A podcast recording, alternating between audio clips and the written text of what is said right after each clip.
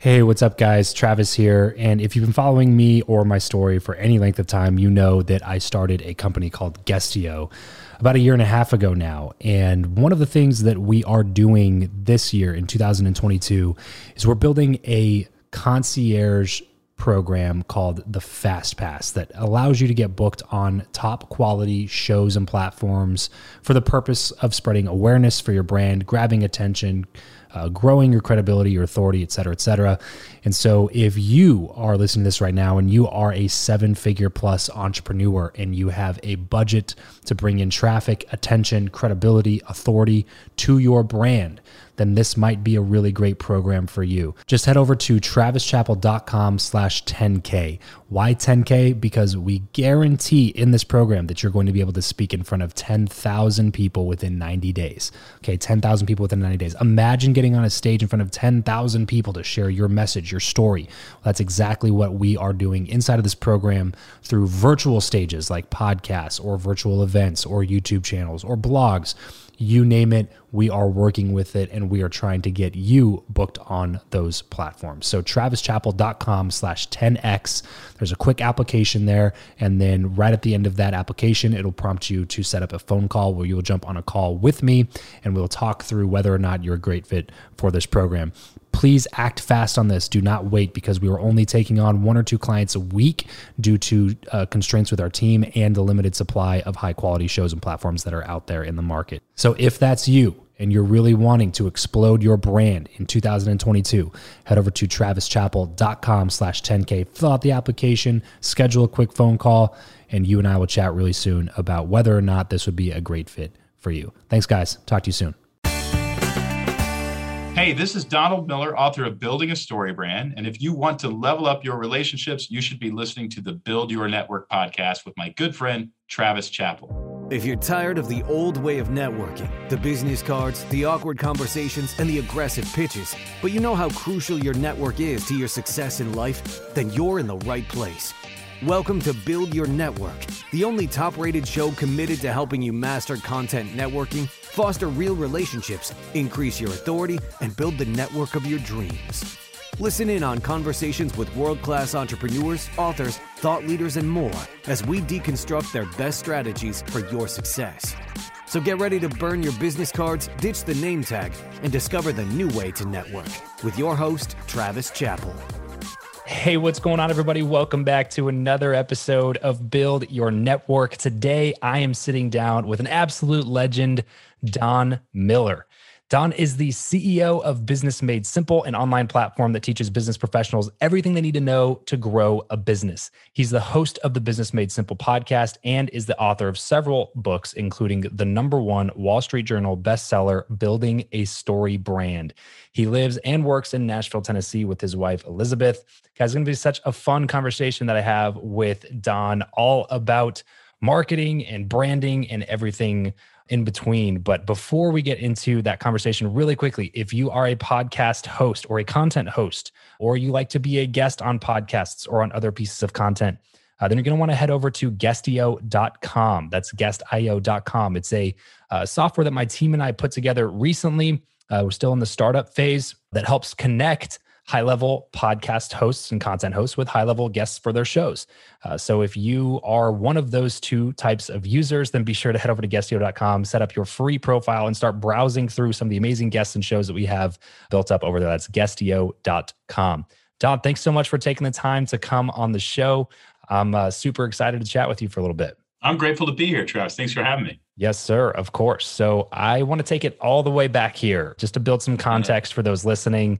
Uh, we always find that it's helpful to kind of start at the beginning uh, because it gives us a little bit better context for what has come out of your life's work now um, as you see it. So let's uh, rewind the clock. Maybe 11 year old Donald Miller, you know, set yeah. the scene for us. Where'd you grow up? What were your parents doing? And how'd you like school? All that good stuff. Ah, you know, eleven-year-old Don is uh, is not the same. The, you know, I think we can all look back and see the transformation that uh, has taken place in our lives. But you know, we grew up hard. I won't lie. We we grew up in in south of Houston, Texas, and my mom never made a living wage, and uh, dad split when I was two, and so all that you know leads to a lot of craziness and and uh, and so i grew up really just trying to survive and the family was just trying to survive at all times that said i had a delightful childhood. My, my mom uh, did such an amazing job raising my sister and i. She is uh, she she was she passed she's my hero.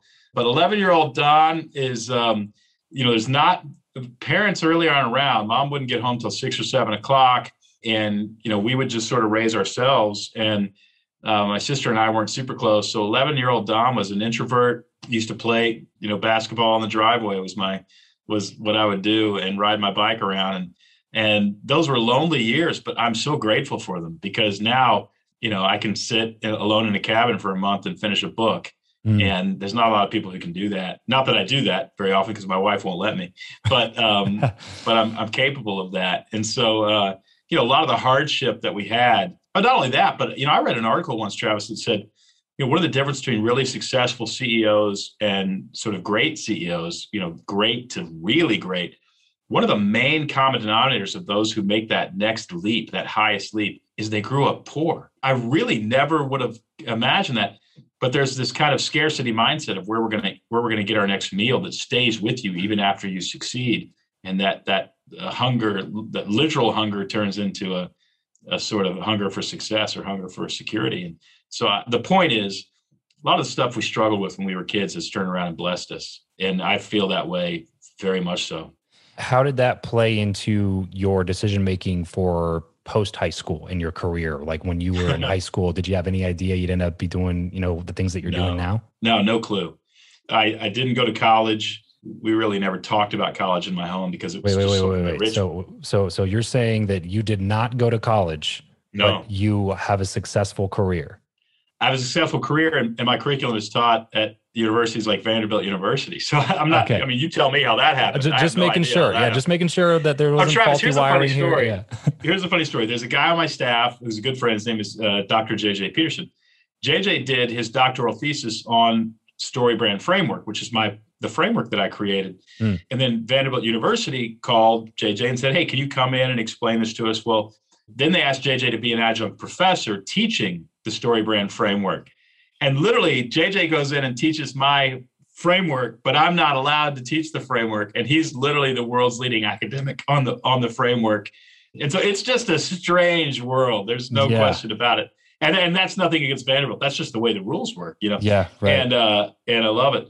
But no, I never went to college. And um I did, you know, weirdly know when I was in high school that I wanted to be a New York Times best-selling author, and I don't know how I got that because I wasn't very, I, I wasn't making good grades, mm.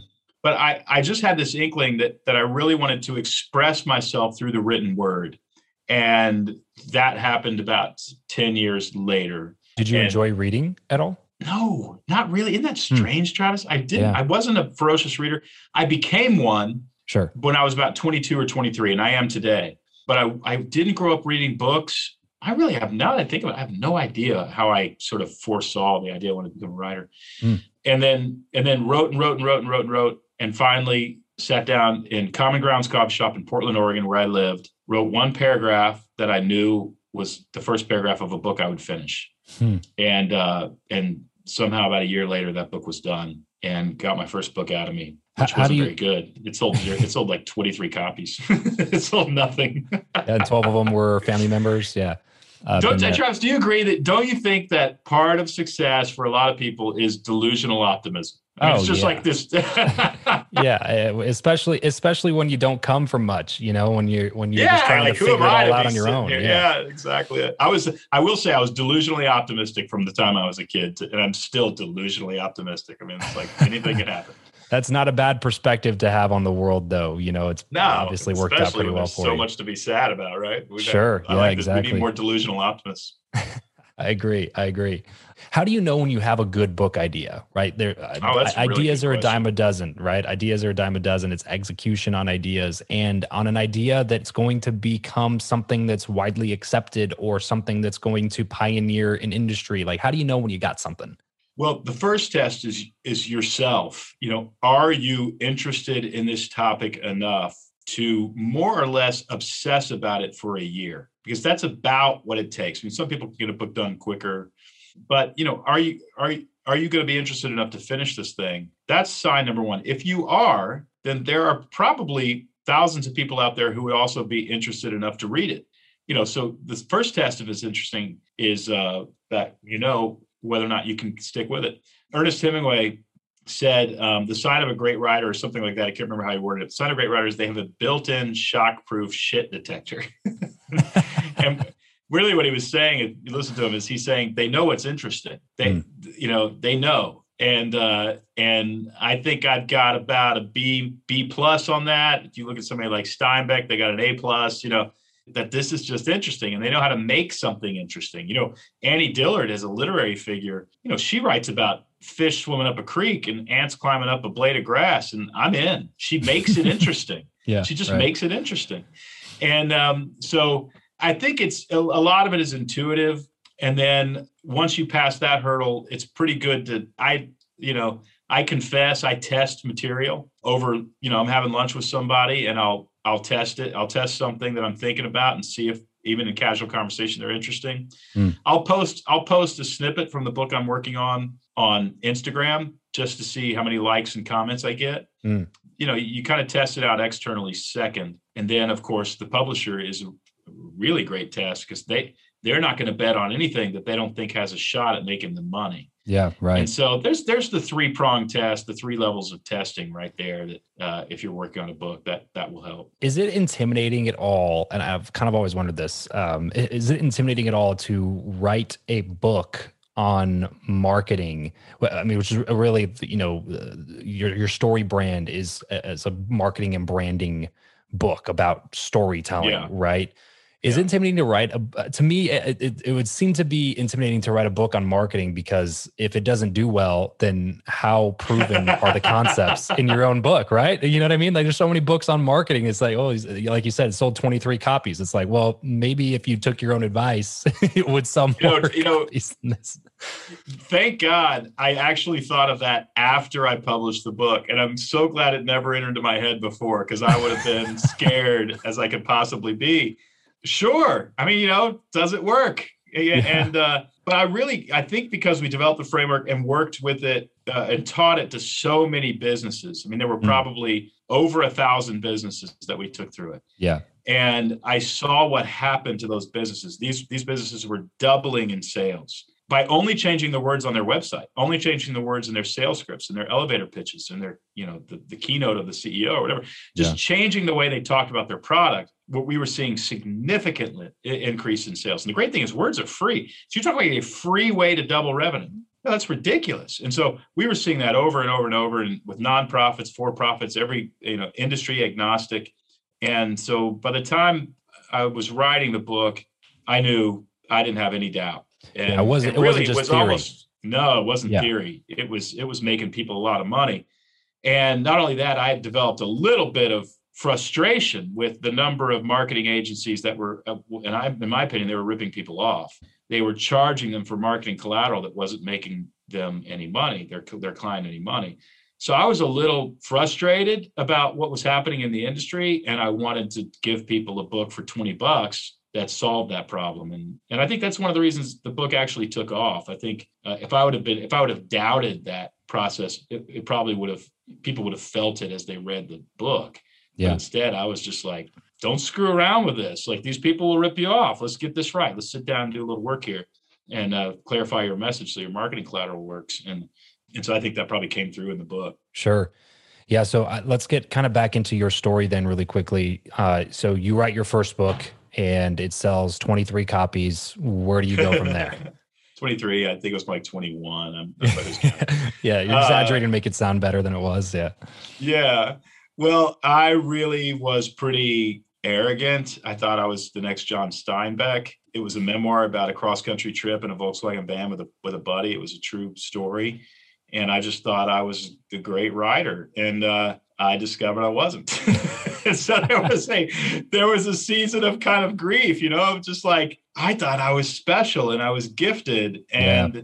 thank God for that, because the next book was on the New York Times bestsellers list for 42 weeks. Mm. And um, I had a re- I think I had a much more balanced perspective. I mean, the the I knew what it I knew what it was like. I, I felt more than I felt like my second book was this work of art. I felt really lucky.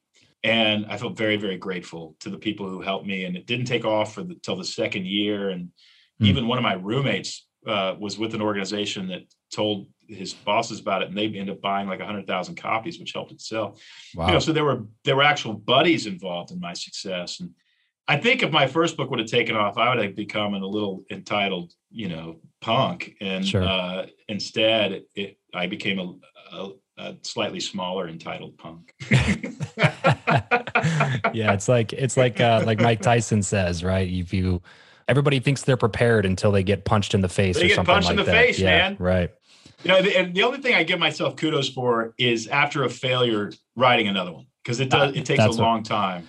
So and I was going to say thing I go back. I say, "Good job, Miller. Like, good job getting back up and getting hit in the face again." You know? yeah, right. That, that's what I was going to say. Is like the coolest part about that story is that the the the phrase that you used uh, just now when you're talking about it is uh, the cool thing was that the next book. So you like you you confirmed your feelings of doubt and insecurity and all these uh, negative right. words that you would describe yourself as feeling during that time period. But there still came a next book.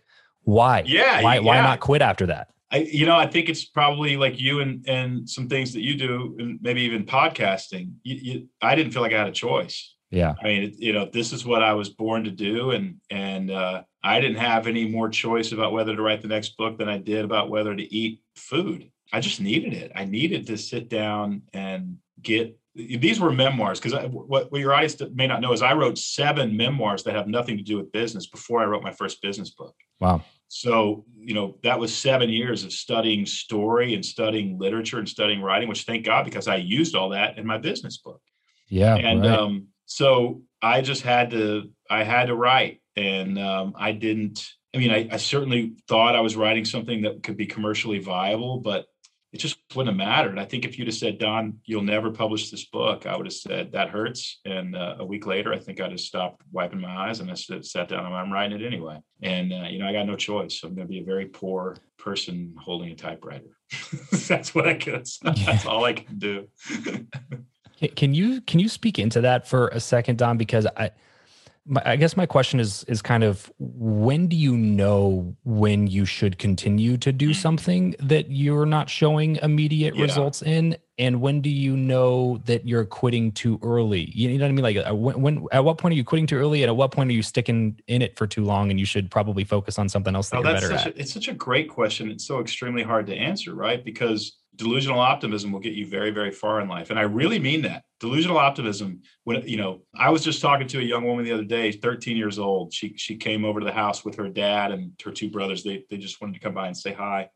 And um, she said she was a really slow reader. She was dyslexic. And i said you know me too. I mean i'm not dyslexic but i, I am a slow reader. It takes me a long time to metabolize information and stuff. I said the key though is don't quit. Don't quit. Keep like I'll hmm. outpace anybody. I really will. I'll, I'll, I'm not fast and I'm not smart, but I, you will not outwork me.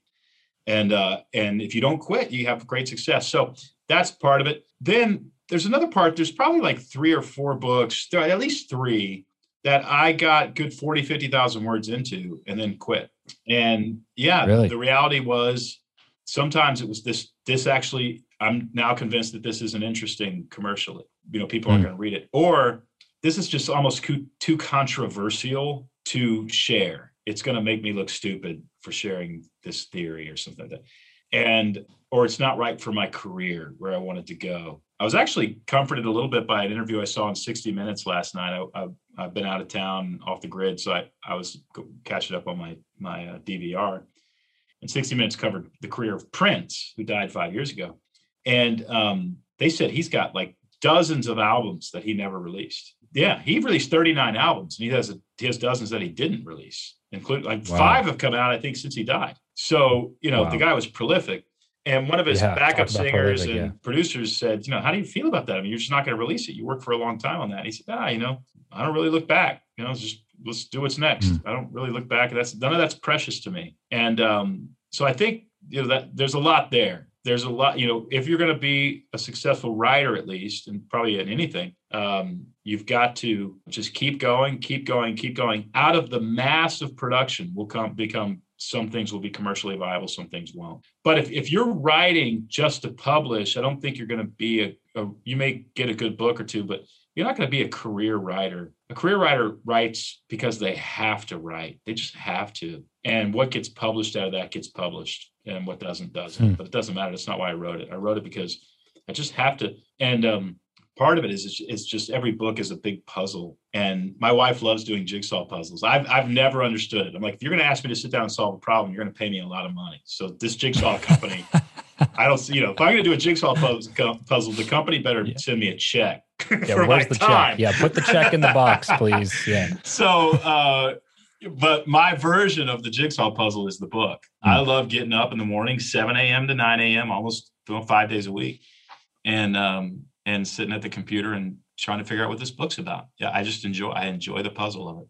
This episode of the show is brought to you by Indeed. We are driven by the search for better. But when it comes to hiring, the best way to search for a candidate is not to search at all. It's to match and match with Indeed. If you need to hire, you need this platform, guys. I'm telling you, Indeed is your matching and hiring platform with over 350 million global monthly visitors according to Indeed data, and a matching engine that helps you find quality candidates fast. Ditch the busy work and use Indeed for scheduling, screening, and messaging candidates so you can connect with those people even faster. And it doesn't just help you hire faster. In fact, 93% of employers agree that Indeed delivers the highest quality matches compared to other job sites, according to a recent Indeed survey. And look, guys, one of the things that I wish I would have used Indeed for is this matching service. You can search and search and search and search and search all day long, but to actually be presented with quality candidates, like like like hiring a a recruiter for you that's presenting people that has actually done the work to vet them and uh, bring quality people in front of you. That work by itself is uh, the fact that it's done by a software instead of like a team of high quality recruiters is is pretty insane. So they leverage over 140 million qualifications and preferences every single day, which is why Indeed's matching engine is the best one that you can use. It's constantly learning from your own preferences. So the more you use it, the better it gets at doing the job for you. Join more than 3.5 million businesses worldwide that use Indeed to hire talent fast. And listeners of this show will get a $75 sponsored job credit to get your jobs more visibility over at indeed.com slash Travis. Just go to indeed.com slash Travis right now and support this show by saying you heard about Indeed here on the podcast. Indeed.com slash Travis. Terms and conditions apply. If you need to hire, you need Indeed. Can you give us a glimpse of what it truly takes to become a New York Times best-selling author? Because it obviously was a goal that you had in yeah. mind from when your time time you were in high school. It actually ended up happening for you That's now crazy. multiple multiple yeah. times. You know, what can you tell us about that process? You know, everybody listening, don't dismiss me based on the first thing I say because there's more. But one of the ingredients is luck. It really is. One of the ingredients is luck because you know, I know people who've written great books that, and not only that, I have friends who are musicians. You know, I live here in Nashville who who write beautiful records that everybody should know about, and they don't hit. And sometimes a really good book just won't hit. You know, there's go on Amazon. There's five million books. You know, one of them is the number one one, and yeah. uh, and so you know, you can't tell me there's four million nine hundred ninety nine thousand bad books. You know, they, they're just they just didn't hit number one. So luck is part of it. I think uh, what goes into it is, you know, a lot of work writing a good book. I think most books that hit the New York Times are have something of value to offer. You know, they they may not be well written, but people are buying it for a reason. Uh, there's it's either really entertaining, it's a great story, they're solving a problem that you know if you write a book about stopping smoking. It doesn't have to be that great. You just help people stop smoking, and smokers are going to buy it. And hopefully, there's enough of them that can put you on the New York Times bestsellers list. I, I mean that cryptically. you know? yeah, so I hope right. there's not actually enough smokers to do that. but um, you know, so you're solving a problem, and then then I'll get into the real nitty gritty of it. My second book hit the New York Times for 40 something weeks. I've never had a book do that since. I've had books, plenty of books on the list for three or four or five weeks, or whatever, but never something like that. I didn't even have an email list when that book hit. That book was pure word of mouth, wow. and you know it did great. then I started capturing email addresses later in my career, and I could email fans when I released a book, and that helped. I would say at least two of the I don't know, I don't know how many books I've had on the New York Times, um, but at least two of those would not have hit the Times had I not had a, an email list. In other words, they mm. you know word of mouth just wouldn't have done it because the concept wasn't big enough because the total addressable market wasn't big enough. Like why why do you say that? because it's really hard to hit the list. You know, the market was big enough, the concept was good enough, but you've got to get between seven and 10,000 people to buy that book in the first week. And that means probably 50,000 email addresses, mm. you know, because not everybody's going to buy it. So, but the good thing is, you know, if you really want to be a commercially successful writer, start collecting email addresses now because I can go to any publisher in the world and say, I've got 450,000 email addresses and I've got a book sitting here and they're going to sign me. Sure. You know, unless there's something immoral about it, which I don't write that stuff, they're going to sign me. So, you know, they're trying to make money. And, um, you know, it's a part of the game as being a writer is is getting that audience and developing your tribe and being commercially viable.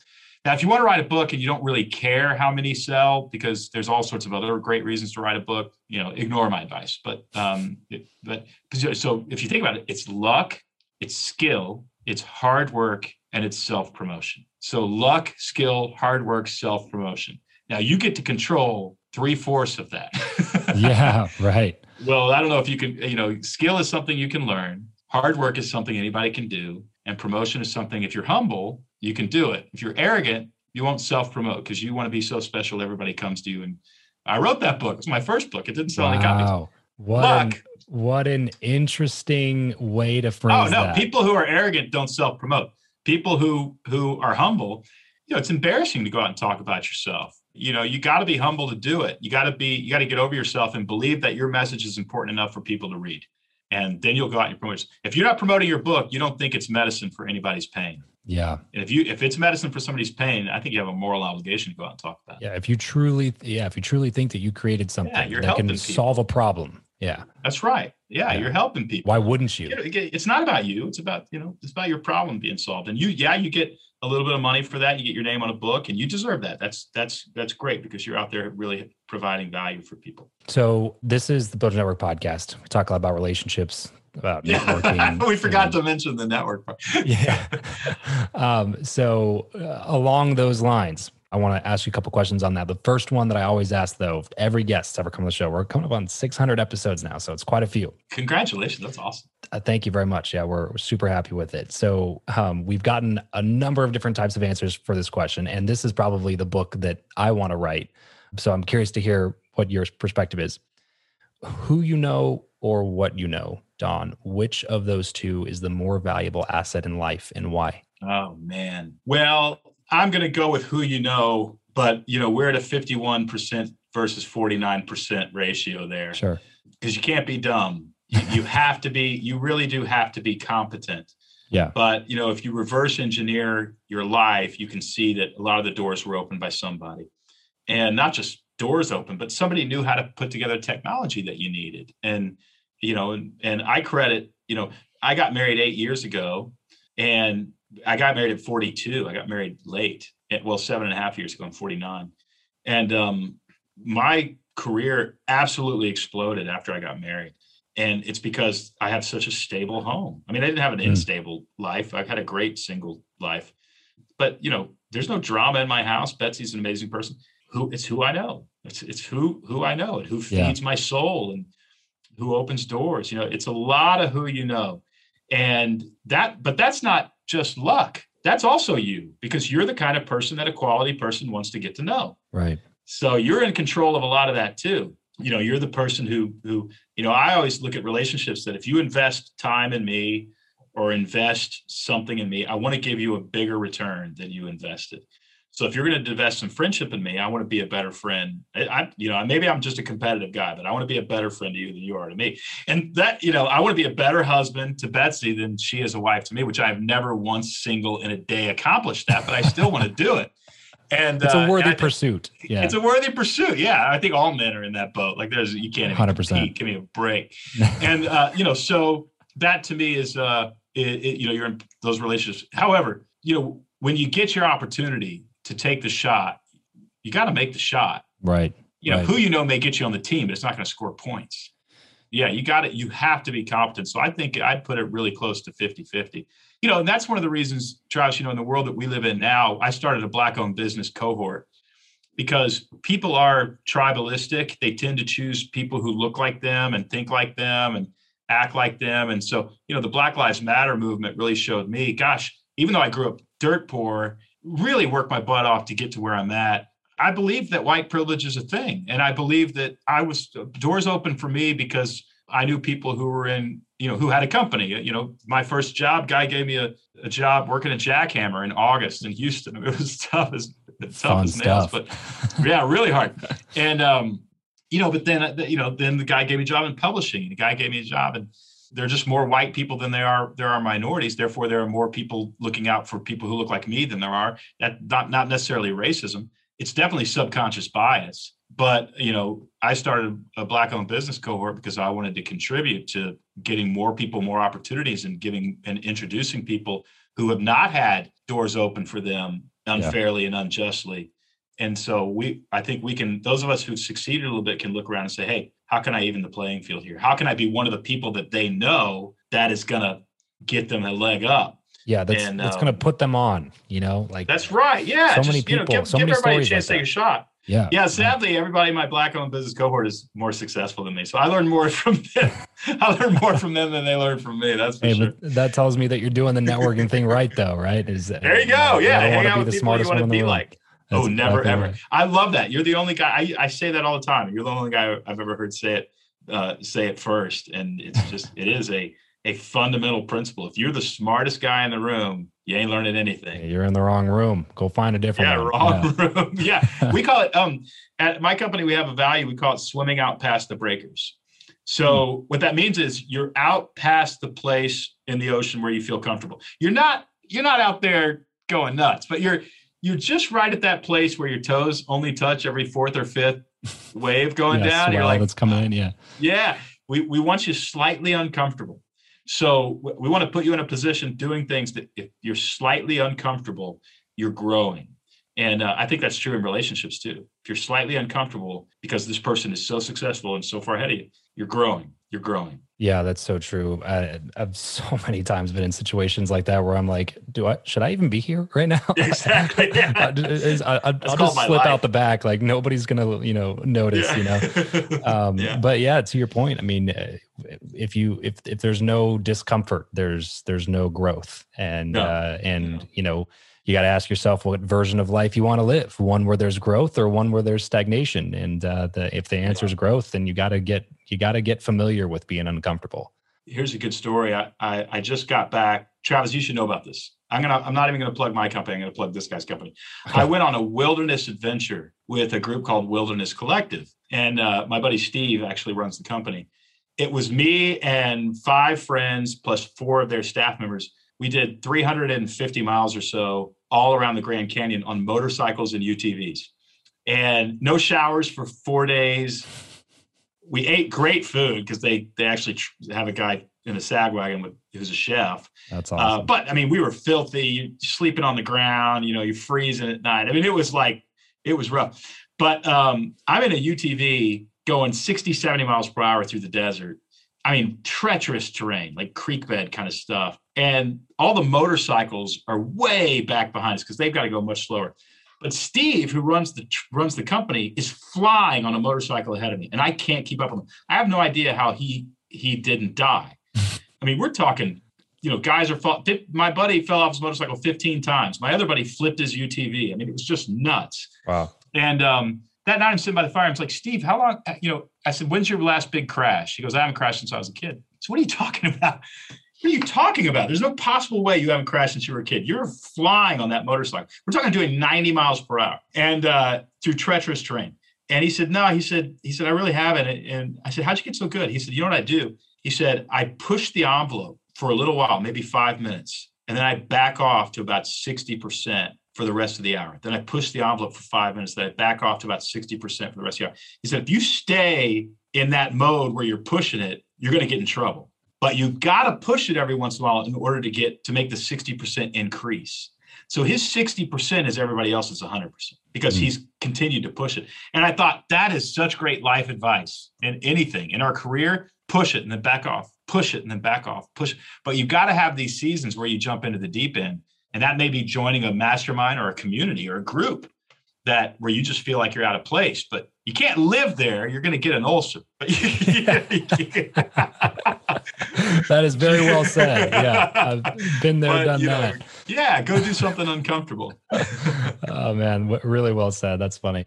I got to ask you just to break down for us because I feel like I feel like I would be remiss if I didn't break down for us the framework of building a story brand and why it's so important. Well, it's it's an ancient uh, narrative framework that really probably the first guy who wrote down something like it wasn't the same was Plato in his book Poetics, and then a hundred other books have been written on the subject of narrative structure. What had never been done was taking the, the elements of story that people use to write screenplays and people use to write plays and people use to write books and turning it into a message clarification framework. And so, what do I mean by that?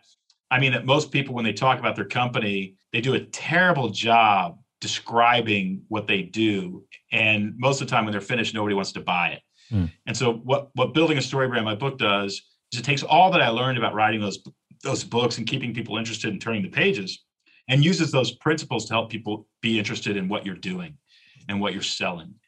And so, um, and, and you know, there's seven elements to the to the structure. I'll, I'll give you I'll give you three. These three you can take with you and use, and everybody listening can really experience a lot of success if you just understand these three.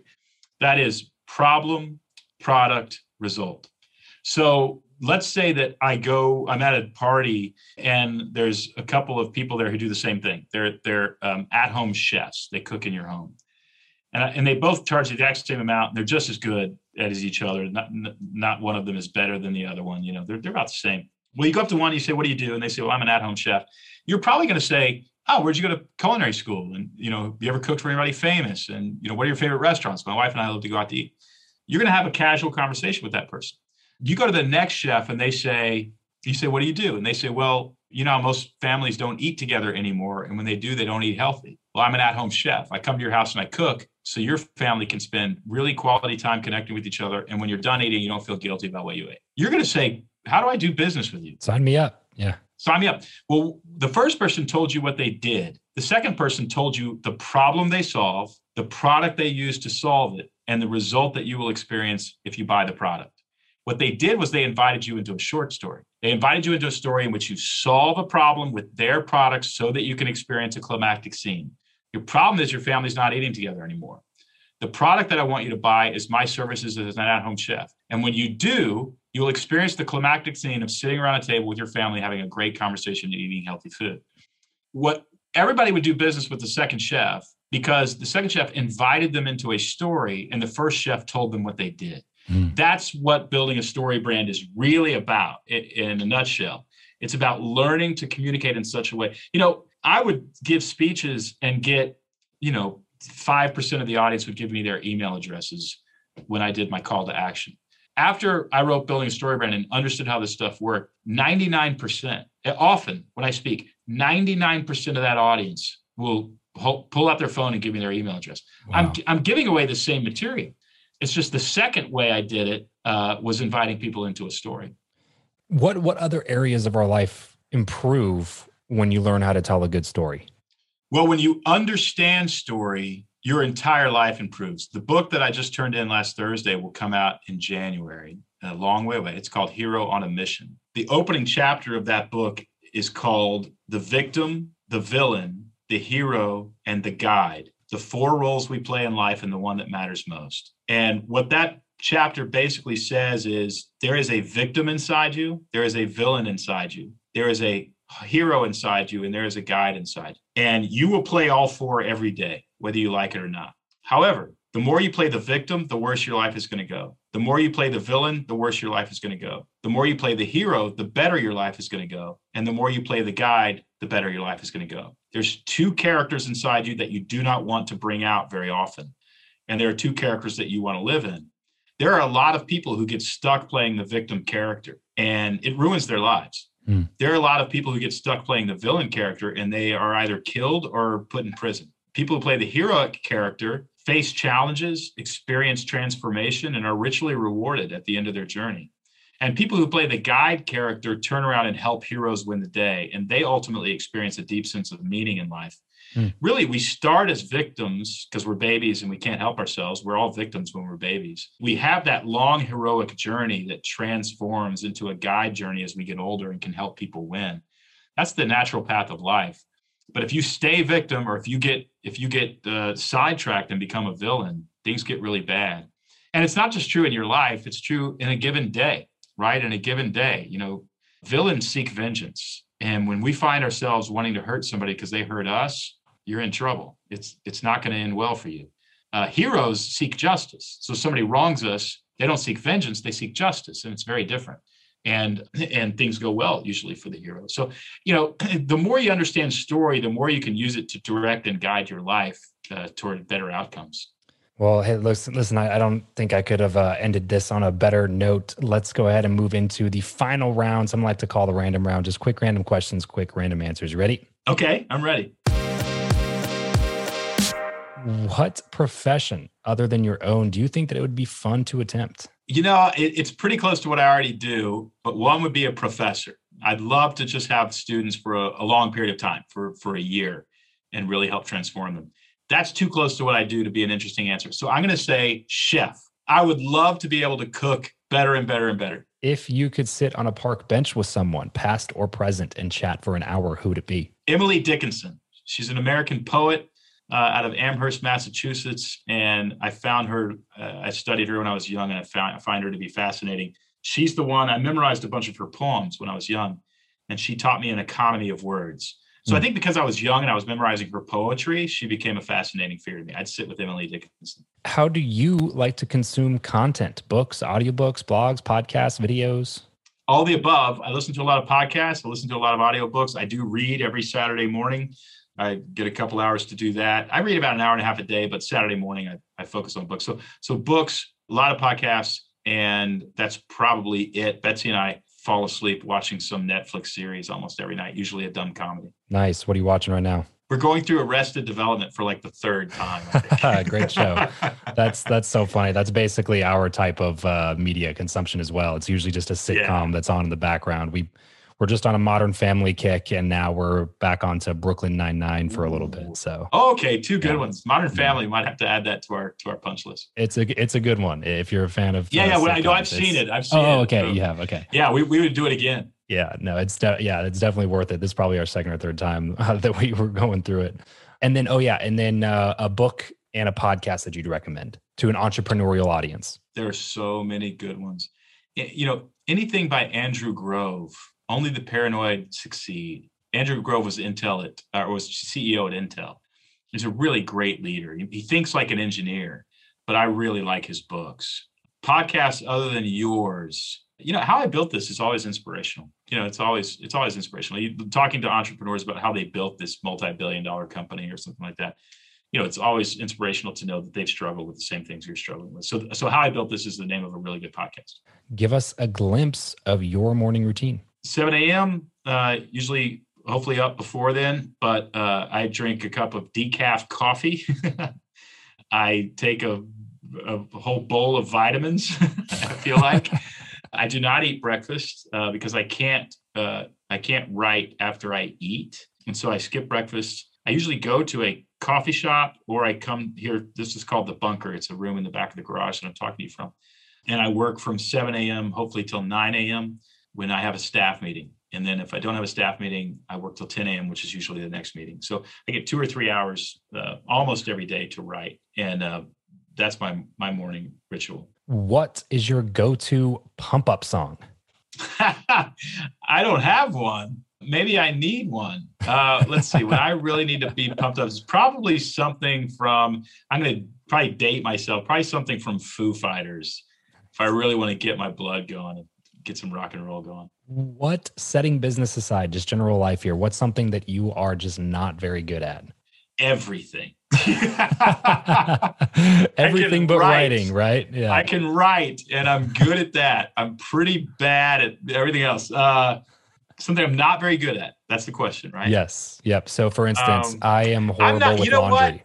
What? Yeah. I am terrible at small talk at a party. I think I'm good one on one, but as soon as there are five or more people in the room, I can't do it.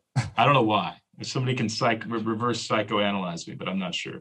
As we get everything wrapped up here, Don, what's one place online where you want our listeners to go connect with you the most?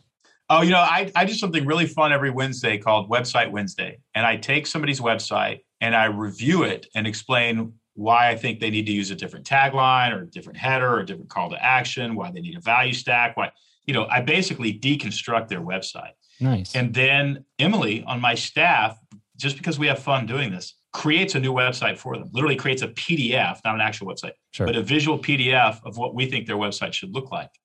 And we've seen companies do this and double revenue. And uh, and I do that every Wednesday. Uh, we just started about a month ago, but you can go to businessmadesimple.com slash website, enter your domain name, and I choose 52 winners every year. Nice. Businessmadesimple.com slash website. If you want to get your website analyzed by one of the best in the game, uh, definitely go check that out. And if you haven't read his book, Building Story Brand, you have to go order that book right now and add it to your queue.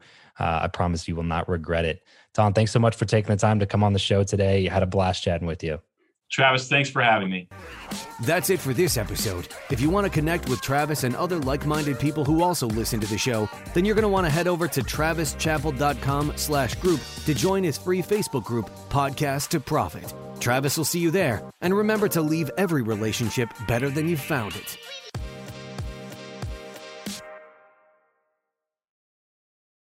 Save big on brunch for mom, all in the Kroger app. Get half gallons of delicious Kroger milk for 129 each, then get flavorful Tyson natural boneless chicken breasts for 249 a pound, all with your card and a digital coupon. Shop these deals at your local Kroger today or tap the screen now to download the Kroger app to save big today. Kroger, fresh for everyone. Prices and product availability subject to change. Restrictions apply. See site for details.